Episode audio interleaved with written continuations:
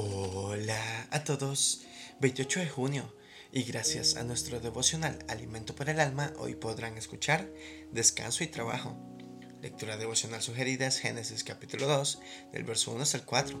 En su verso 2 leemos y reposó el día séptimo de toda. El trabajo es la primera acción de Dios registrada en la Biblia. La imagen y la semejanza de Dios en el hombre se reflejan en su capacidad creativa, en su aplicación al trabajo y en su racionalidad y conciencia moral. Sin embargo, hay que destacar que Dios no solo trabajó, sino que también descansó. Hoy en día el tiempo disponible para el descanso en su sentido pleno y renovador es un privilegio de pocos, y muy pocos de quienes tienen este privilegio saben descansar. La cultura de nuestra sociedad no está orientada al descanso creativo y reparador, Puede que esté orientada a niveles de desenfreno y placer, pero no al descanso contemplativo, al descanso renovador y pleno que tiende a recuperarnos a una significativa vitalidad física y mental.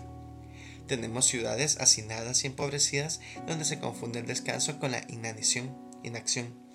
Hoy tenemos la gran industria del entretenimiento que promueve la diversión comercial y contagiosa. Ese no es el concepto de descanso al que me refiero. Pienso en ese descanso que está relacionado con nuestro crecimiento humano, con nuestro entorno familiar y cercano. Ese descanso gratuito que nos permite dejarnos llevar hacia una introspección personal que nos enriquece espiritualmente y nos ayuda a vernos más trascendentes frente a Dios y la vida. El trabajo sin descanso pierde sentido y degrada a quien lo hace. En el descanso tenemos la oportunidad de descubrir la belleza del silencio como espacio de encontrarnos con nosotros mismos y reconocer que somos criaturas de un Dios que quiere que trabajemos y produzcamos, pero que también aprendamos a descansar.